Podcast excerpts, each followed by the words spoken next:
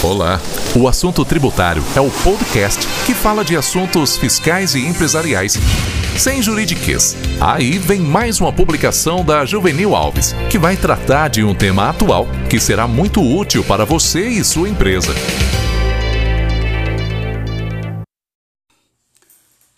Tributação na venda pela internet.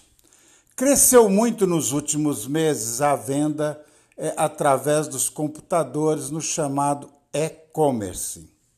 Esta modalidade, se já não tinha volta antes, agora muito mais daqui para frente, a tendência é que, vamos dizer, esmagadora maioria das vendas venha a ser pela internet.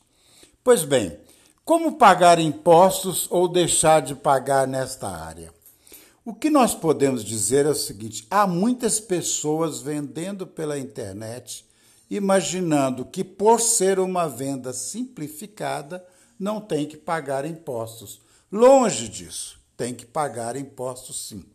O que se tem que fazer é um correto planejamento de como pagar, quando pagar e, e aonde mesmo instalar a empresa. Que por ser uma venda virtual, a empresa poderá estar instalada no melhor lugar que oferecer vantagem de tributação. Isso mesmo, alguns estados oferecem condições melhores para a venda. A venda poderá ocorrer também em alguns países com mais facilidade de gestão tributária. Então, a loja pode sim estar instalada em qualquer outro estado da federação que não seja aquele exatamente onde mora o seu fundador. Poderá estar instalada também em outro país, dependendo de onde ela compra e para onde ela vende. Esta engenharia fiscal poderá resultar tranquilamente na maior poder de competitividade do nosso vendedor pela internet. É uma equação muito simples? Não. Se você tem um produto, se você acredita no mercado de vendas, se você acha que o seu mercado vai crescer, é hora de programar como fazer essa venda. Por que eu digo a, a hora? Porque se o seu negócio crescer, você começar a misturar a pessoa física com o próprio negócio do ponto de vista contábil societário, da, da, depois, daqui a um tempo, você começará a ter muito problema nesta área. Por quê? A fiscalização poderá confrontar a sua conta bancária com a movimentação, o que é muito fácil fazer.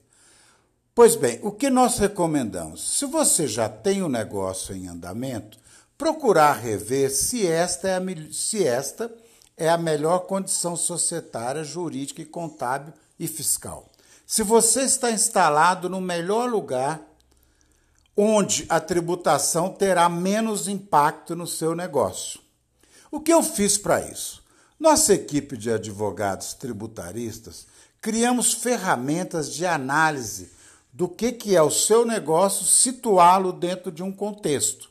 Esse é mais que um trabalho simplesmente contábil, porque ele envolve a comparação do melhor sistema legislativo é, e fiscal, tanto na legislação de outros países como do próprio Brasil.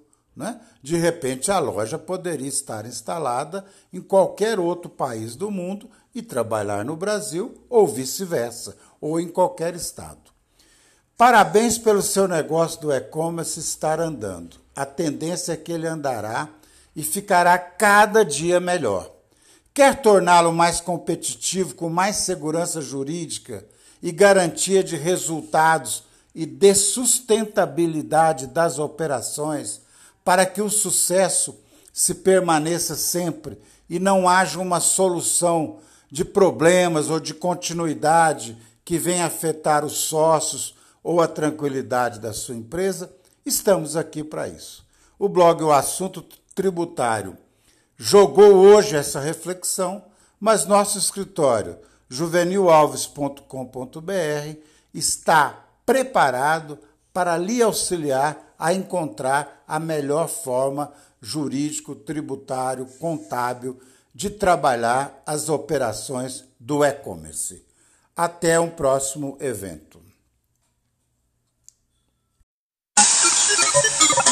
Você acabou de ouvir um importante tema do direito empresarial, mas temos muitos outros, também escritos e em vídeo. Assine gratuitamente nossas publicações no site www.assuntotributário.com.br e fique tranquilo na gestão tributária e jurídica de sua empresa. Volte logo!